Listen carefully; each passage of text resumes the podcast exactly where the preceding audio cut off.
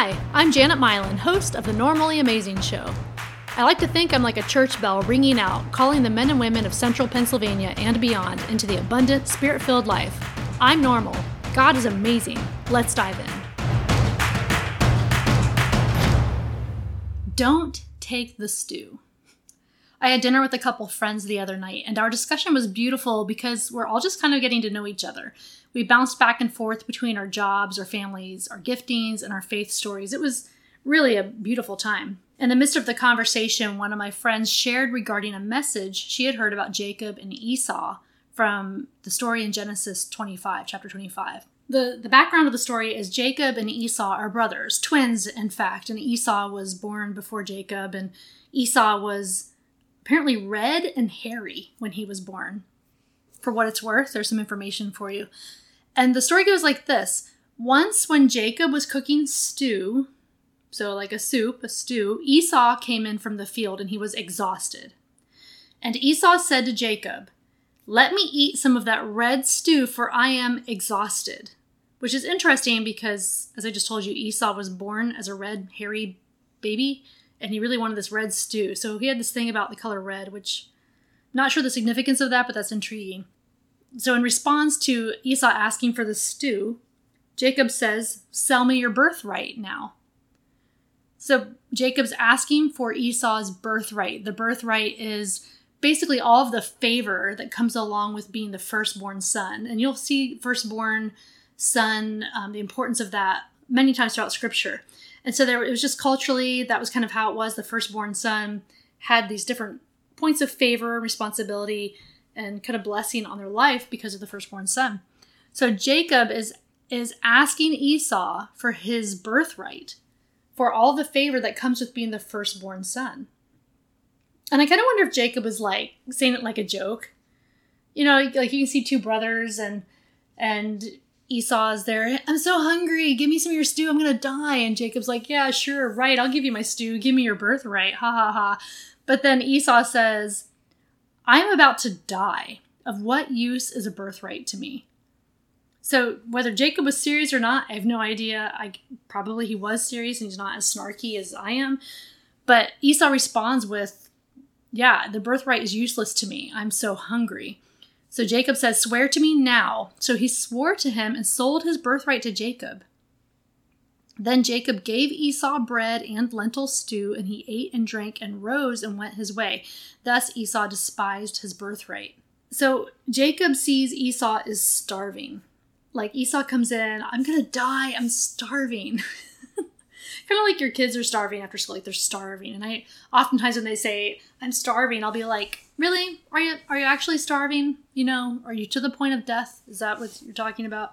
Because usually that's not the case. Actually, always it's not the case. Ah, foot cramp. Gotta move my leg around. Okay. Regardless of how all of this went down and whether Jacob was being snarky or not and was pleasantly surprised, Esau traded all the favor that he that would have come his way as the firstborn son for a bowl of red stew. For a bowl of stew, it seems as we read it, we, we think, what in the world? Why would you do that? What an idiot. You know, why would you do that? Esau couldn't see the big picture because his craving was so consuming. So keep that in mind, and let's flash back to another story of people choosing their craving over wisdom for the big picture.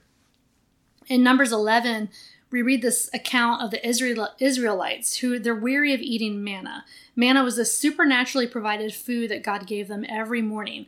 There were instructions about gathering the manna.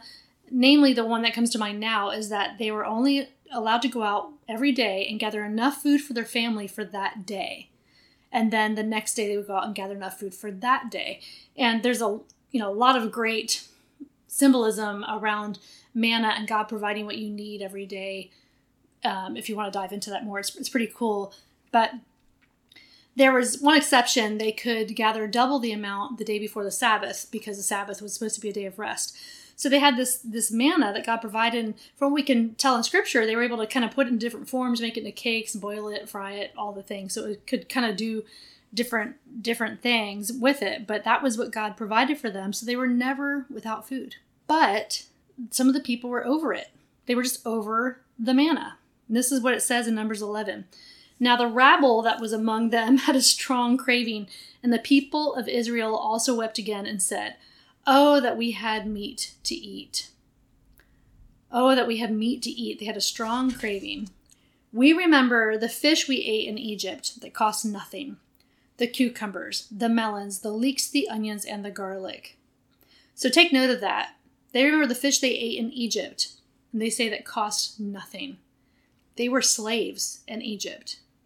The cucumbers, the melons, the leeks, the onions, and the garlic cost them everything. But saying we remember the fish that we ate and all the other food that cost us nothing. But now our strength is dried up and there's nothing at all but this manna to look at. This kind of this reminds me of times when my family members will look in the fridge when it's completely full and say, There's nothing to eat. Insert eye roll here. But they're like, Our strength's dried up. There's nothing at all but this manna to look at. So that's kind of where it begins.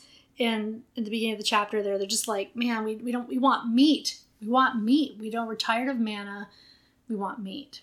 So a little further on in the, in the chapter this is what happens. Then a wind from the lord sprang up and it brought quail from the sea. Quail is a type of bird.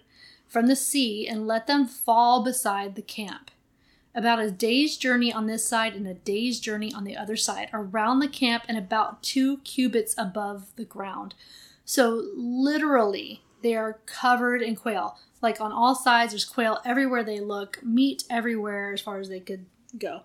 And the people rose all that day and all night and all the next day and gathered the quail. Those who gathered least gathered 10 homers, which I'm not sure what a homer is.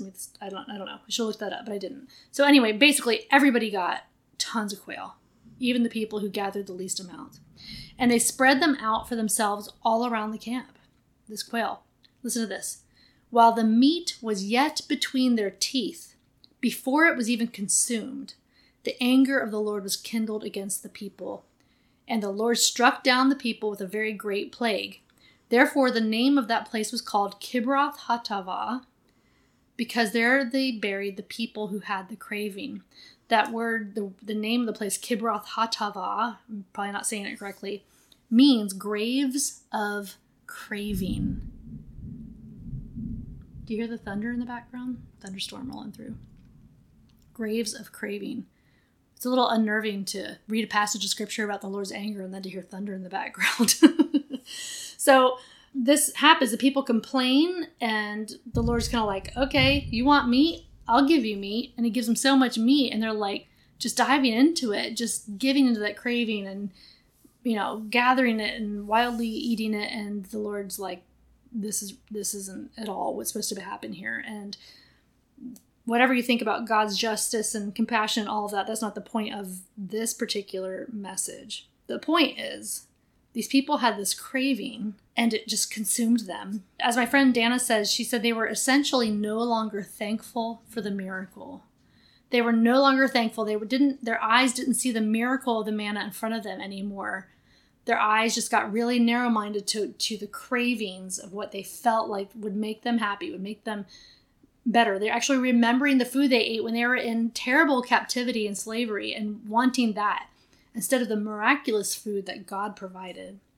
And Esau, he was no longer thankful for his favored position as firstborn son. In each scenario, the people's in the moment cravings overtook their ability to think beyond what was right in front of them. Let me say that again. The people's in the moment cravings overtook their ability to think beyond what was right in front of them. It's worth asking the question what bowl of stew are you looking at right now? Course, that would be kind of funny if some of you are actually eating stew while I'm reading this, but or while you're listening to it. But what bowl of stew are you looking at right now? As in, what easier thing to digest right now might be attempting to lure you away from God's bigger plan to build, rebuild, and restore? What easier thing to digest right now, or more appealing thing that's in front of you right now, might be attempting to lure you away from God's bigger plan to build, to rebuild, and to restore. Here are some potential bowls of stew some of you might be facing right now. On a very common level, is the temporary temporary rush from social media luring you away from the life-giving power of spending time in the word. I think we all, most of us can relate to that draw. Does the instant relaxation of alcohol lure you away from diving deep into healing from the things that haunt you? Let's get a little more intense here.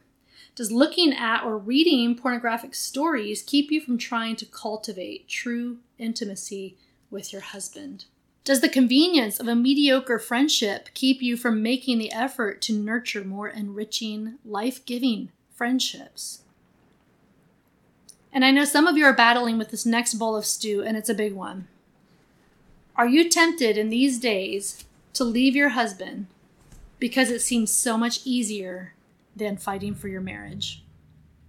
We are really living in a take the stew kind of world. These phrases are all over the place. You do you, follow your heart, be wild, don't let anything hold you back from your dreams. We're just bombarded with take the stew messages, and they can do great damage if you're not careful. I wish I had like an easy three step process of like this is guaranteed to keep you um, away from the bowls of stew in your life just like you know esau was eating the stew but i really can only ha- only have like two action steps that i think are most helpful to me if i'm being truly honest about what i do to help me expose the bowls of stew in my life that i'm tempted to give into instead of working towards what god actually has in mind and these are the two things number one talk to a friend who isn't a spiritual wuss. Like, you need someone who doesn't just believe in God, but believes God can actually redeem and do anything. You need a friend who is like, let's dig our heels in together and believe that God actually is who the Bible says he is and that everything about God that we read in scripture, that we know about him is true instead of well, God will understand. God will understand whatever you decide. And and like I guess there's times for that, but man, if you are looking at some of these bowls of stew I just mentioned, and you have a friend who doesn't have the guts to say, "Hey, don't eat the bowl of stew. There's something bigger God is doing here, and let's try to find out what it is." You need that kind of a friend. To talk to a friend who is not a spiritual wuss. Was that too harsh? Yeah, maybe but it's true. Number two, listen to the Lord. I have spoken with so many women, particularly those who have had to fight tooth and nail for their marriage, who can recall specific times of just knowing the Lord was telling them to just keep going, even though everyone around them was telling them to leave. So, one, talk to a friend who isn't a spiritual wuss about your situation. Number two, listen to the Lord. Listen to Him with an open heart and an open mind because He doesn't often tell us what our, as Scripture says, what our tickling ears want to hear. I guess the main key with not taking the stew is, is this, as I think about it. Don't act from a place where you have to keep justifying your actions.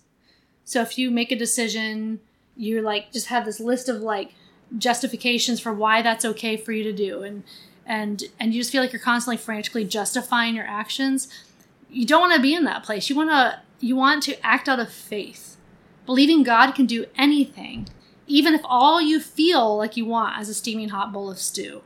So don't act from a place where you have to keep justifying everything. You want to act from a place of conviction a place of faith that what you're doing is what god is leading you to do not what everyone else is necessarily telling you to do. Don't take the stew.